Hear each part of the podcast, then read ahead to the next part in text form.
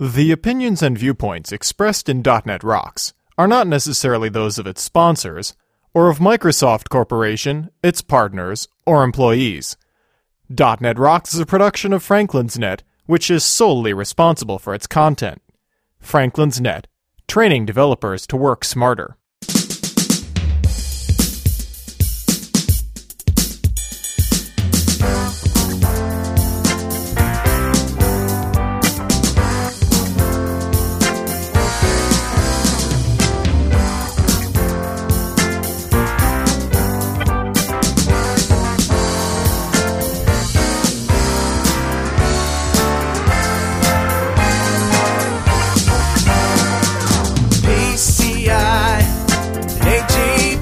Hey Rockheads, toss your kin, get a real doorstop, and listen up.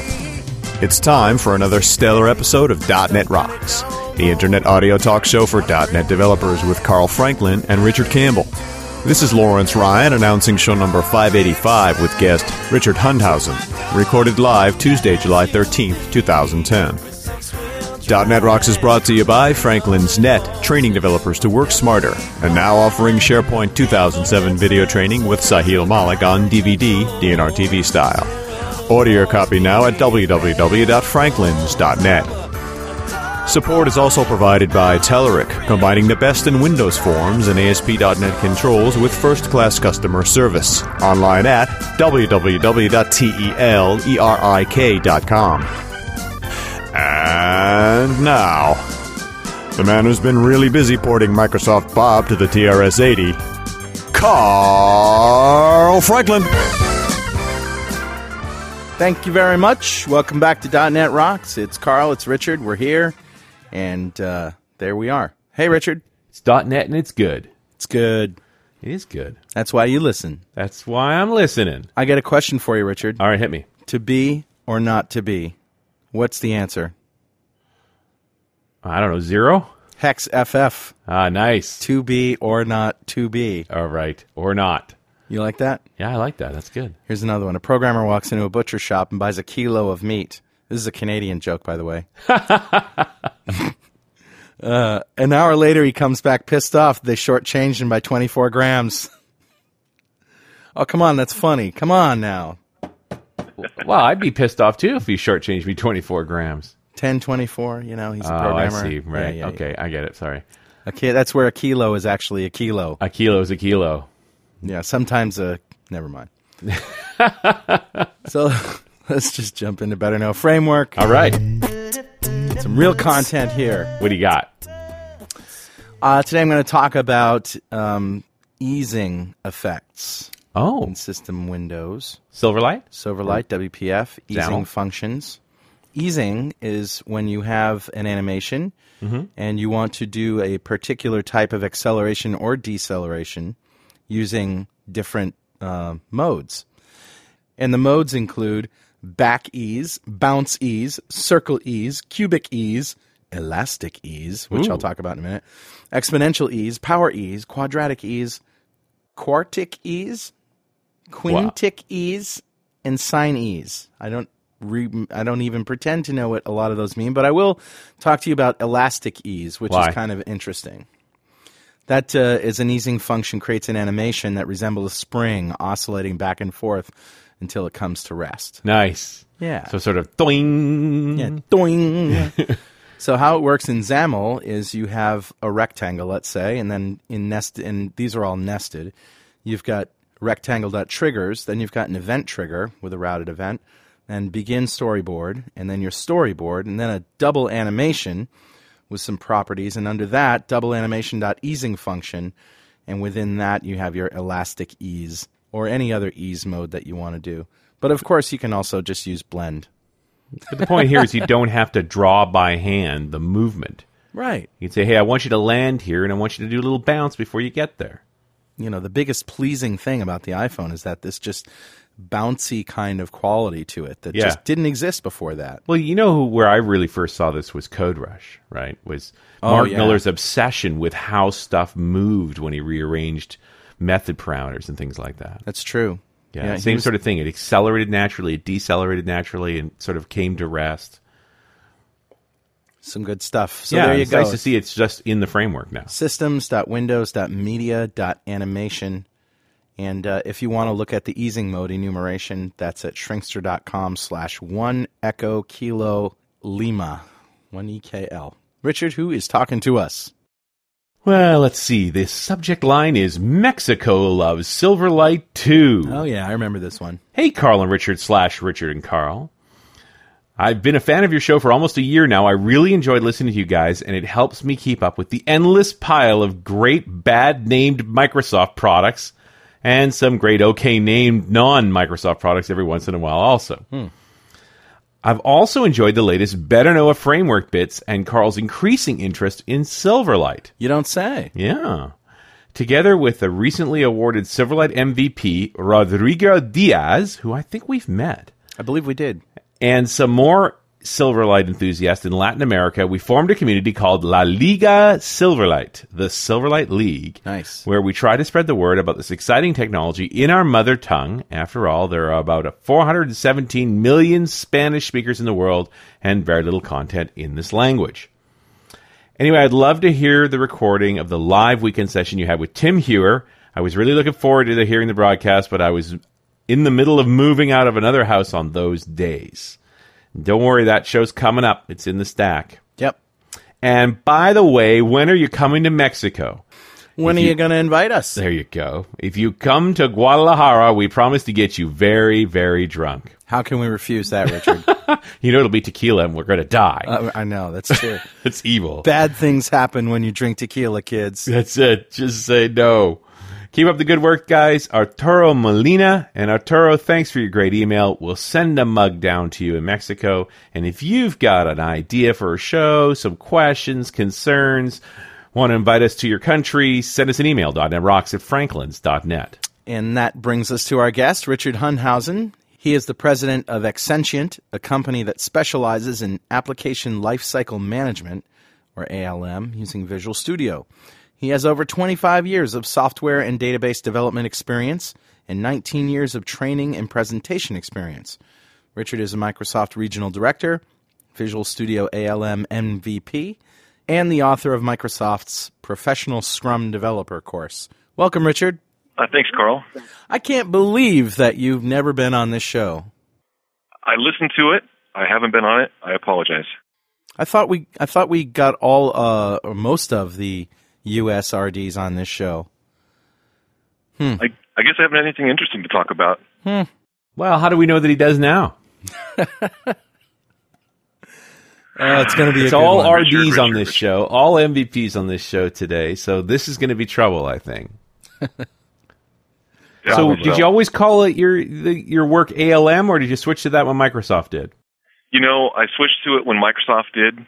It was SDLC for a short term, and before that, it was just whatever you wanted to call that whole suite of tools. Right.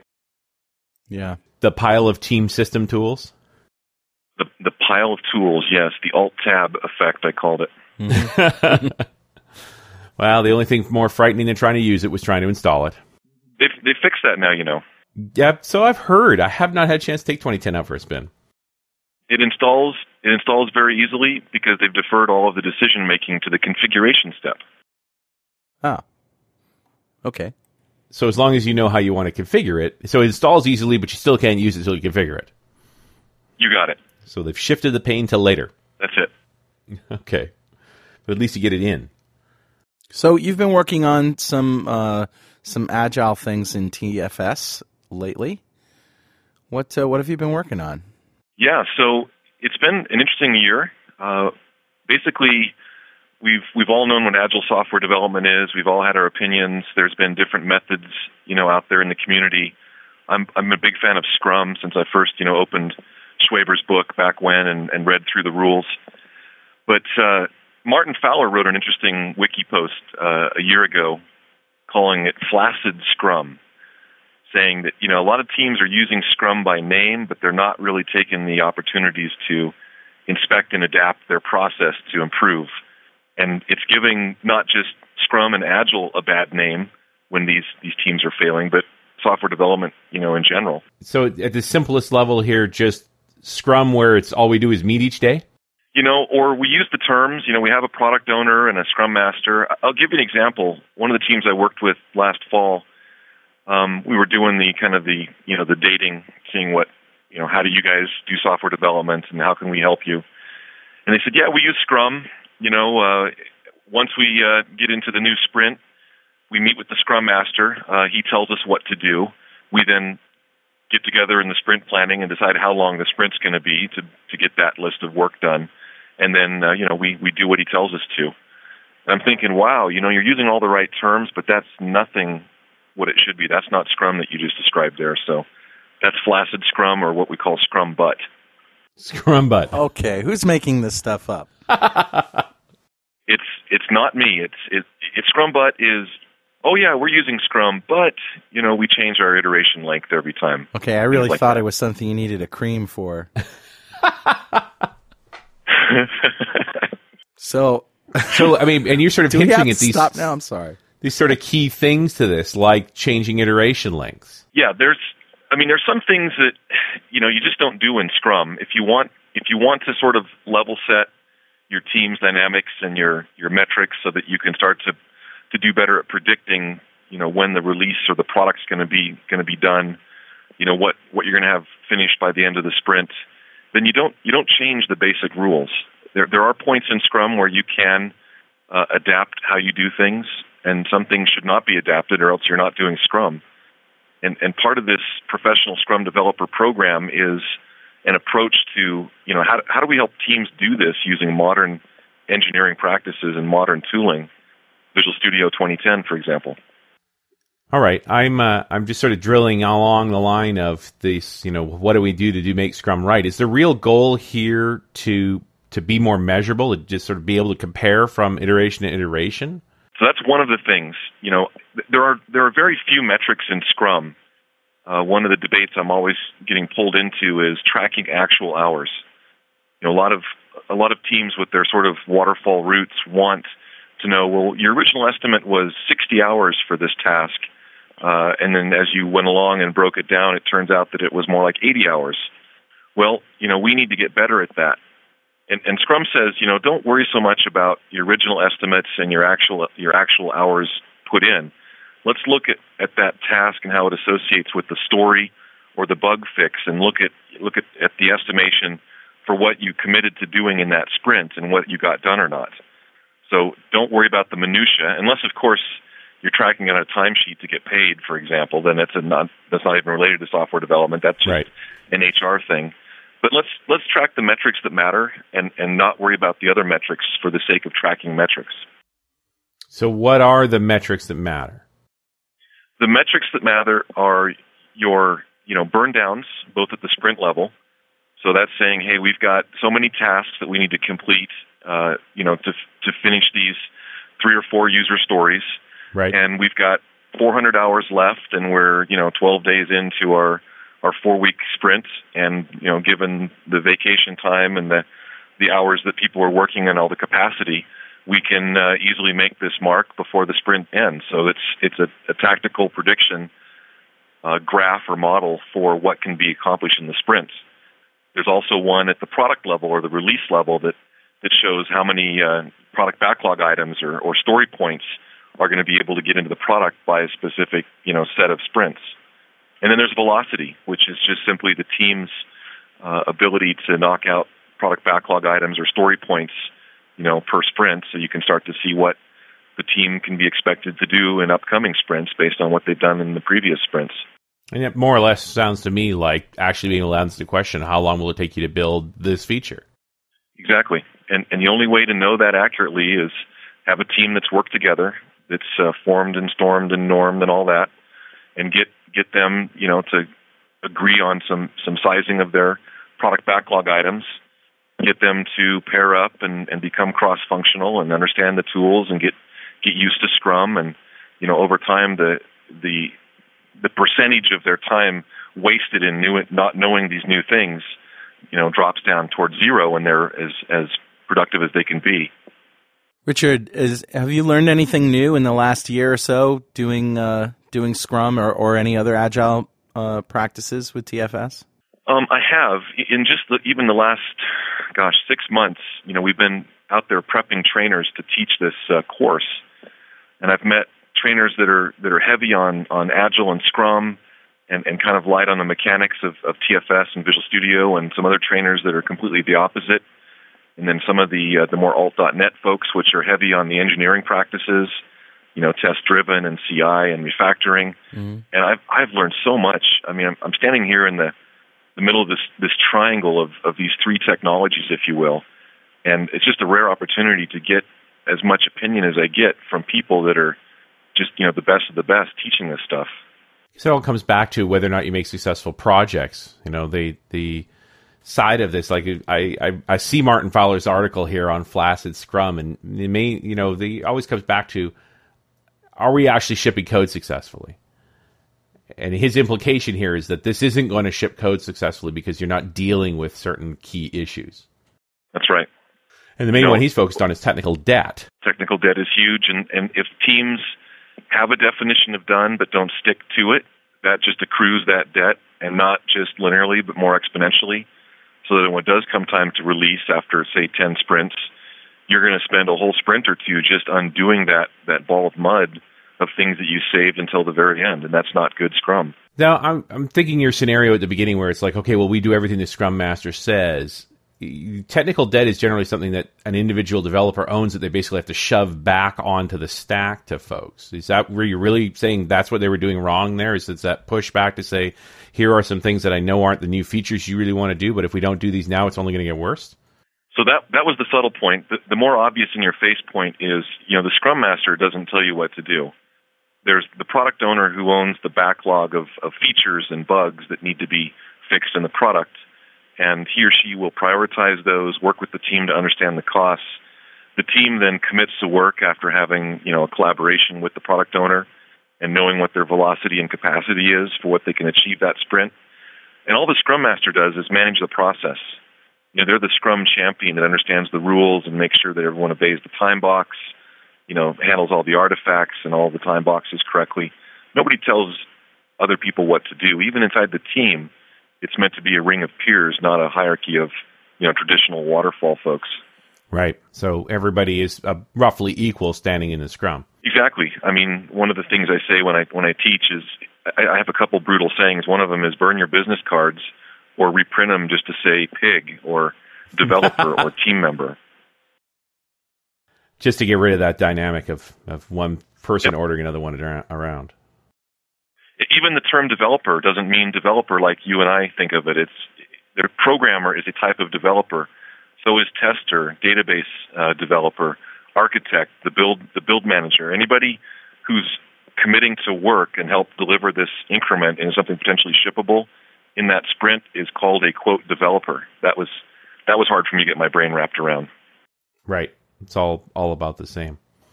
So what has Studio 2010 done to impact Scrum development? So a lot of things. As far as the front end goes, the Visual Studio IDE, they've made the process of TDD a lot simpler. As Ewan Garden says, they've reduced the friction in doing TDD. It's still not quite the gold standard, but with the basic unit test, the test impact analysis, the ability to have the test view, not always updating in the background, not always deploying the binaries. It's a lot easier and slicker to do test-driven development. That's just one of the practices. In the back end, TFS, obviously there's the new Scrum template Microsoft announced at TechEd. It's still in beta, but it's looking very, very good and promising, and should be RTM, I would think any time now. It's going to have direct support for Scrum using the Scrum terms, using the product backlog item term, for example, rather than user story. Team Build automates a lot of this regression testing even better than 2008. Test impact analysis integrates. Your architectural layer diagram validation integrates. And I say Team Build is, another team member that you don't have to pay a salary to, and a good Agile team will use it that way too. Now, I'm still trying to grab on to how TDD and Scrum relate together. Well, they don't. And in fact, the whole Scrum, professional Scrum developer course is a bit of a it's a bit of a, you know, an impedance mismatch, because Scrum has nothing to do with software development. Yeah, that's what I was thinking. A framework to manage complex projects. Yeah. You know? Yeah, I know some people that manage their families using Scrum. They have daily stand-ups and task boards and... I actually have a friend who's done that, and for a time, just to get on the idea that everyone sits together as a family and as peers, largely, to operate the household. This portion of .NET Rocks is brought to you by our good friends at Telerik, whose rad controls outperform all others. Are you experiencing performance hits when handling millions of records with your Silverlight grid? Have you been frustrated by the amount of XAML code it takes to create a control template? There are so many potential bottlenecks that can drag your app performance, and of course, there's no universal solution for them. The good news is the guys from Telerik understand the complexity of that problem. When building RAD controls for Silverlight, they isolate every probable source of performance loss. Then they apply a respective solution. Through UI and data virtualization, data sampling, and content recycling, RAD controls help you deliver unbeatable performance with your Silverlight apps. You can check out Telerik Silverlight Grid handling 50 million cells as a piece of cake, or RAD chart working seamlessly with a million records. Just go to telerik.com/silverlight/performance for details. And hey, don't forget to thank them for supporting .NET Rocks. They truly make this show possible. If I can totally go in another direction for a minute, you know, we have had meetings with people our entire careers, all of us, where you seem to have the same meeting over and over and over again, and nothing ever gets decided, and nothing ever gets resolved, and you know, that you fall into that trap of just meeting for the sake of meeting. So, I mean, I guess even if you're following the rules, so you're always susceptible to that dragon. Mm-hmm. Well, even the concept of time boxing. I mean, I was in Europe the last couple of weeks doing one of these tea preps, and my wife and I, we rented a van, driving the family around, you know, Belgium and Netherlands. And we'd say, let's find a restaurant. You know, here's one that would work, but let's find something that maybe is better. And we've got 10 minutes time box to find that, or else we default back to this one that we know about. It's powerful. It stops the arguments of, are we ever going to make a decision? This was your idea, and having some agreement going into a commitment, a time box around it is powerful. Well, and yeah, creating some urgency. You've only got this. If you're the one who really wanted something else, you know you've only got so long to find something else. Mm-hmm. But it's an interesting element of exercising this technique outside of software development. Yeah, I mean, Ken Schwaber talks about, you know, any professional sports team will tell you they could have won the game if they'd had more time. One more end. That's right. I mean, I think Holland could have done it against Spain if they'd had one more overtime. Yeah, that does. It always seemed to me to be kind of strange that there could be a tie in a game. Oh, sorry, game time's over. There's a tie. We were all dreading the shootout, weren't we? Yeah, well, what does it come in football? What does it come down to if there's a final tie? They have they line up and do a kick. Yep, they do shootouts, and that's so the entire World Cup could come down to this ball versus that ball. That's right, and it's happened before, and everybody hates it. Yeah, why don't they just keep extending the time? Because then it gets more and more dramatic, right? Until somebody drops. Yep. Until somebody finally has a heart attack. All right, I'm sorry. I'll shut up now. This is a .NET, you know, you're show. Making an argument's been made before, and it's relevant. Well, not to this show, but but it is relevant. No, I think we're having a Scrum moment right here. Yeah, make a decision. You know, most of the time when people have stress, not just in their lives but in their work, it just comes down to worrying about making a decision. And you know, not just in work but in life too. Make a decision, you make an informed decision, and then you stick with it. And if you have to modify that decision later, then you do. But making decisions is powerful. And, you know, whenever you've got a software development team, you've got, you know, the people part, the process part, and the technology part. And technology is easy. We've figured that out a long time ago. You know, you've got this in place. It does this. Here's the training. Have a nice day. The process part, it's getting better. You know, there are better frameworks and there's better guidance out there. You know, the Scrum Developer Program, for example, is one that helps teams understand what to do the other 7 hours and 45 minutes of the day after the daily stand-up, right? But the people part, good luck with that. You know, nobody's going to watch some videotapes and download Visual Studio and then, you know, have a perfectly functioning team. Some of these teams have so much dysfunction in them because they've got some old waterfall, you know, habits. They've got management that doesn't give them the space or give them the ability to do what they need to do. It needs a good coach to go on site there, and they're actually called agile coaches or Scrum coaches. Go on site there, embed for a period of time, and just teach everybody up and down what's going on and how to make it better. So, I'm thinking about teams where you have some juniors and so forth. I guess the dysfunction of that 15-minute meeting, is that really the only time you could see the problem in the group? No, but that is one of the highlighted inspection and adaption points. So there are several in Scrum. You know, the sprint planning meeting, for example, is where you do some inspect and adapt on the product and the commitment to what you're going to be doing to it for that sprint. The daily stand-up or the daily Scrum is where you inspect and adapt, not just on the product but also on the process. If Carl, for example, has been saying the last 3 days, well, I didn't do anything yesterday but work on the stored procedure, and today I'm going to keep working on the stored procedure.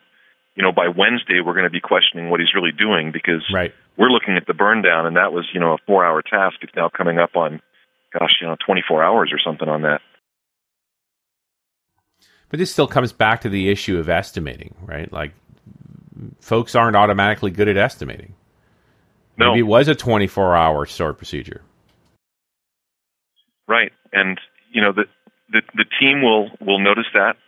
If they're a good team and they're not dysfunctional in the regard of with respect to understanding what each other is doing, they're able to at those meetings say, well, man, let me just sit down with you and see what's going on because I've got some T-SQL experience. Maybe we can work through this. But if you just say okay and let them go back to their desk and spend another day on it, that's not a good team. Well, then I guess the question is, what do you do when it's not a good team? Like, how do you fix that? You find a dysfunctional team. Now what? Yeah, now what? If the team's dysfunctional to the point of not being able to identify it or fix it, you know, you can draw a lot of analogies to real life. I mean, you know, families that have alcoholics in them, they're not willing to step up and do anything. You're gonna suffer with it and know that it could be so much better if you addressed it. Well, we've all dealt with the toxic developer, right? Oh yeah. And I guess they, you know, you're the consultant. You're going in as the Scrum lead there and coaching. What's your suggestion for dealing with these toxic developers? Fire them. I'm just kidding. No, that's great that you said that because I'll be teaching a group of people that are going to be teaching this class. And on one end, we've got the folks that say, "What? I'd fire him." And the other end is the guy that kind of wraps the sweater around the shoulders, cocks the head back, and says, No, what you have here is an opportunity to make a better person, a better team member, and a better team. So you've got both opposites here. Some of them are like, look, he's interrupting me, get rid of him, let's move on. And the other end is, no, let's understand the problem and, you know, and educate and coach. And then fire. In a few months, a few sprints will be much better. Yeah, I guess that's the thing is, can you rehabilitate a toxic developer? I think it just depends on the person, you know. Well, it depends on the dysfunction, too. I mean, if it's just not understanding the rules of Scrum or not taking advantage of certain points, that's a coaching thing. If the person's just rude, you can't fix rude people, usually, without some kind of a stick. If they're open to learn and they can learn, then that's one thing. If they're open to learn and they can't, they're incompetent, that's another thing. There's a whole discussion we had just in Brussels. Is Agile and Scrum, well, is Agile software development kind of the young 20-something game where people are expected to, you know, sleep under their desk and hit the community, you know, sites at night and reading Twitters constantly and not really having a home life? Or can you take 40-year-old guys with families that are there promptly at 8 but leave promptly at 5 and expect software to be developed correctly? Yeah. Well, I do think it's almost a romantic notion of the programming day and night to get something done, but is it possible? Like, have you seen this done? I have not seen it done. I mean, the consensus is you need a couple of highly caffeinated sleep under their desk types to handle the one-off situations.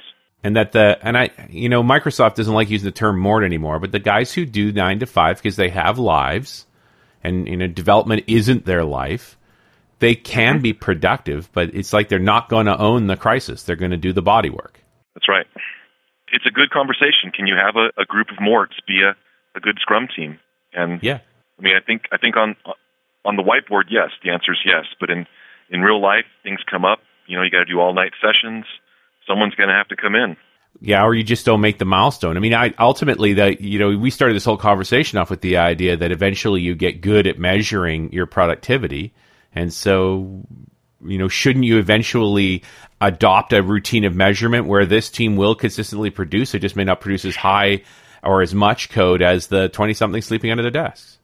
Absolutely. I mean, the two teams may have different velocities, but it's not about that. It's about the consistency. It's almost like bracket racing in drag cars. Yeah. It's not the fastest car that wins, because that would be something that NASA would build, and then it would be over. How well are you at repeating and not going faster than your mark? I had a developer tell me once while sleeping on the job that he was actually solving a problem with his unconscious mind. That's and a good one. Do? I like that. I just let him go back to sleep, and I woke up and said, okay, what's the solution? Then, of course, he didn't have one. No. Well, then your unconscious mind is fired. Your unconscious mind can take a walk. But it's still, given both teams are consistent and reliable, right? They're going to turn out the same amount of work each time. You are going to have faster teams and slower teams. Sure, yes. I guess the other element of this is, can you actually effectively measure reliability? Do the 9 to 5ers actually, because of their conservatism, produce more reliable code than the under the deskers? That comes.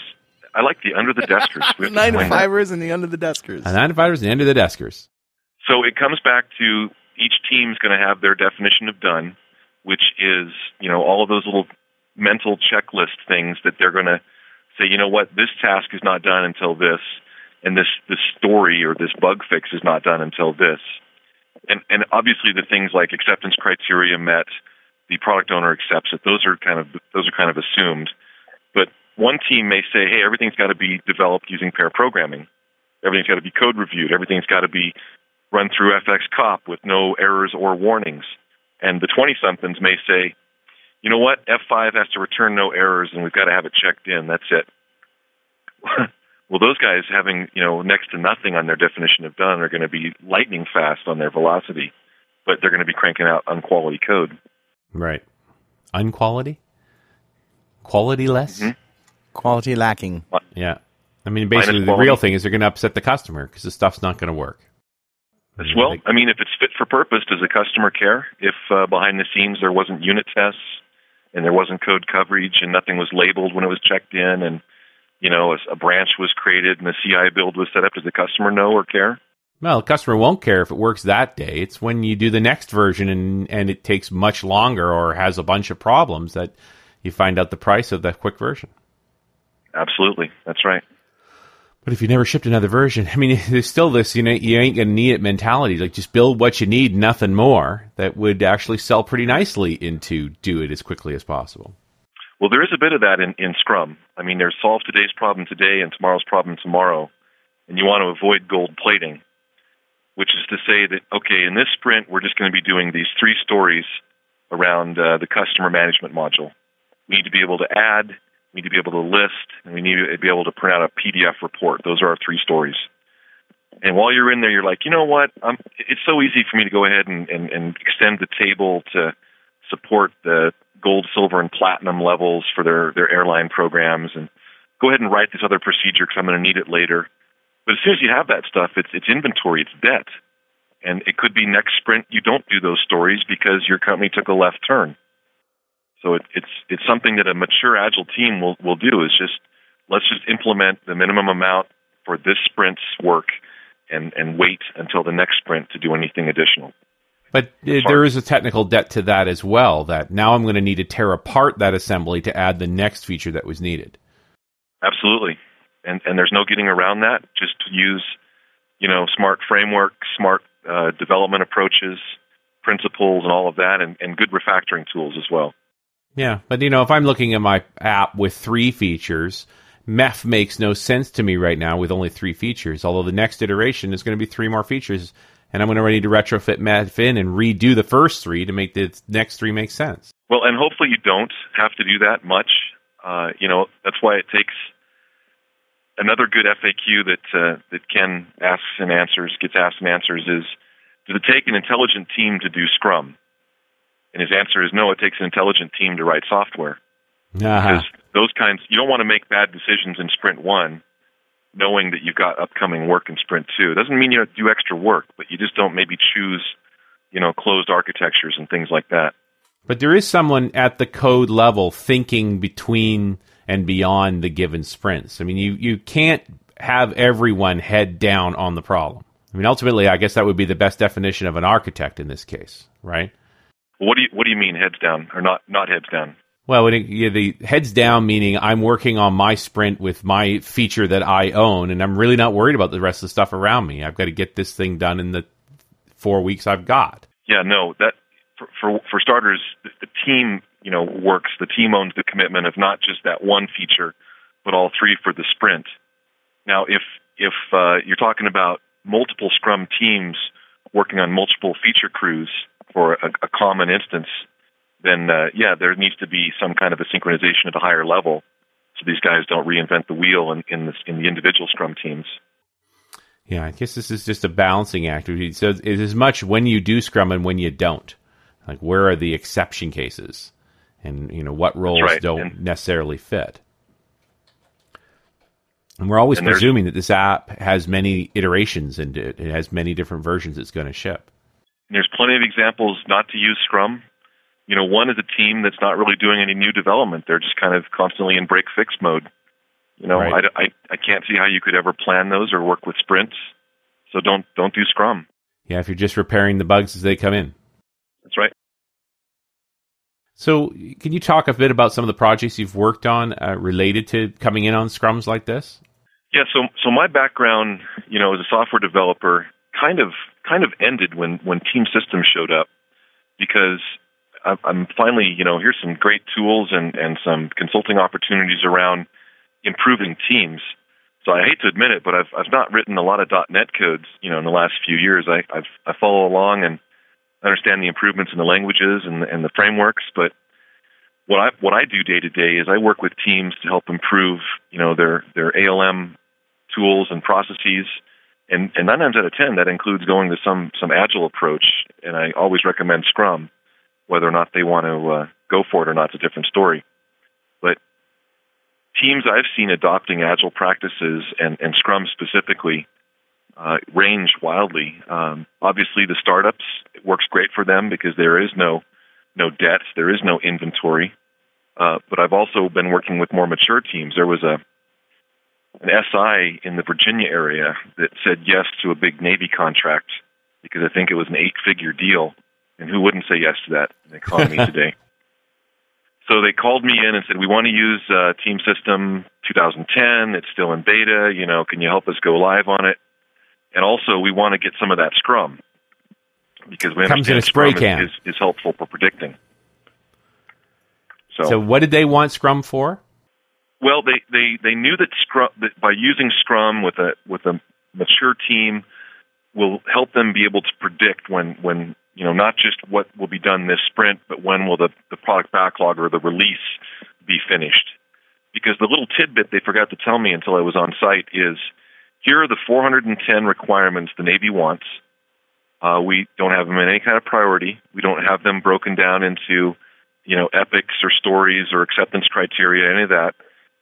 We just have to have this whole list done by August 2012. Wow. And, you know, the little spidey senses on my, you know, hairs on the back of my neck stood up like, run away! You're all going to die. So where did you start? We went through the basics of Scrum. I said, well, First and foremost, someone at the Navy needs to be the product owner for this. You need to have a single ringable neck. You need to have somebody that can make, prioritization decisions that you can ask subject matter questions to, and that's available. And their person was some captain who's on shore once in a while, and otherwise, some backups are answering questions, and that just doesn't work very well. So right off the bat, your subject matter expert is not available. Yep. So the developers can't pick up the phone and ask a SME a question. The prioritization was totally left up to this group, which is backwards. But from the Navy's point of view, they don't care what order it gets built so long as all 410 things are done by August 2012. Right. And convincing the Navy otherwise seems like a waste to them. Why do I have to help you understand this list and put it in priority? We're not going to take it half done. And, it's so that if by August 2012 we've only got 350 things done, they're the most important 350 things you wanted. Right. Well, to me that sounds like this is inherently a waterfall project. Like, why would you even try to apply Scrum to it? Because they wanted to have a little bit of transparency inside. It was obviously a waterfall encased project from the customer's point of view. Yeah, it's this much money for this many features by this date. But this date is your stake in the sand, and we need it done by then, so we can then take 2 years to start deploying it to the ships. Right. But yeah, you had an iron triangle there. You had this much money, this many features on this date. Yep. Good luck with that. They locked up all three. Like, what are you going to do? And I just knew that if they wouldn't make it, somehow Visual Studio would get the bad rap. Whatever. Oh, TFS doesn't help us predict. Well, yeah, you just didn't like what it said. Right. So have you guys been following the whole craftsmanship movement? Yes. Yeah. This all plays into that, not just from individual and how you design your apps and architect things, but, teams. And sometimes teams need to say no. And that's so hard to do, say no to an 8-figure deal because it's impossible to do it.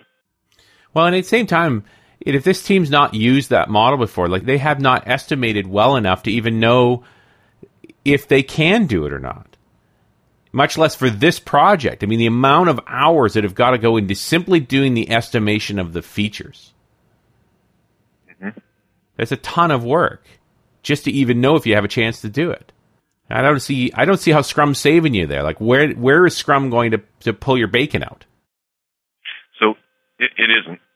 And I did set these guys straight. I said you can adopt a lot of the agile, practices internally, but until your customer agrees to do Scrum, and it's already too late for that because the triangle is iron.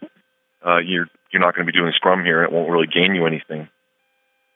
But where Scrum is good, and I know there's a lot of books and opinions out there on how to adopt Scrum. Do you sneak it in as a little skunkworks project, or do you put up the banner on the side of the building and say, this next project will be done using Scrum, so everyone's all in? But the rule's simple. Don't consider Scrum unless the pain of not having Scrum outweighs the pain of implementing Scrum, because it is painful. Yeah, and I guess, so what is the pain of not having it? Well, the organization has to know that. They have to know, quality has suffered, we've slipped, we're losing customers, we've, put it into millions of dollars, put it into unhappy faces. Another team I worked with in the Bay Area, they cannot find developers because all the recruiters, in Northern California will not send people there because they burn them out. Interesting, yeah. And a recruiter gets developers back. They don't want them used up. Hmm.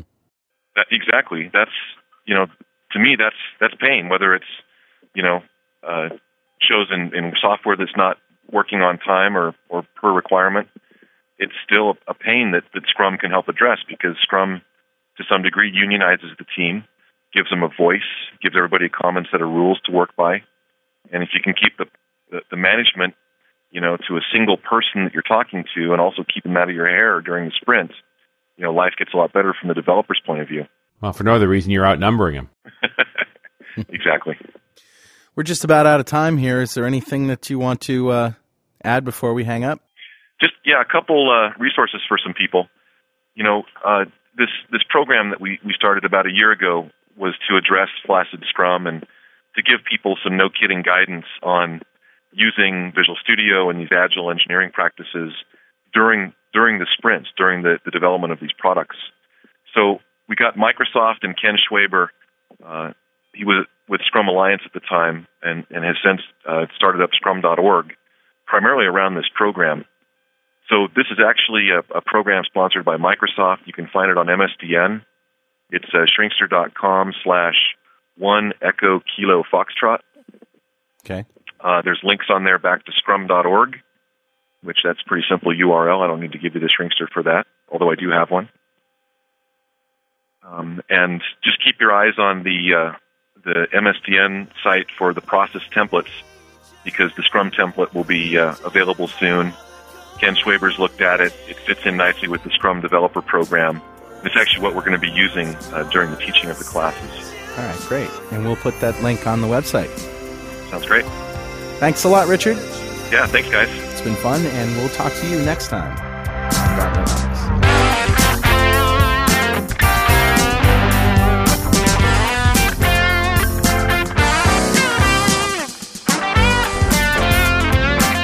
.NET Rocks is recorded and produced by PWAP Productions, providing professional audio, audio mastering, video, post-production, and podcasting services. Online at www.pwop.com. .NET Rocks is a production of Franklin's Net, training developers to work smarter and offering custom on-site classes in Microsoft development technology with expert developers. Online at www.franklins.net. For more .NET Rocks episodes and to subscribe to the podcast feeds, go to our website at www.dotnetrocks.com.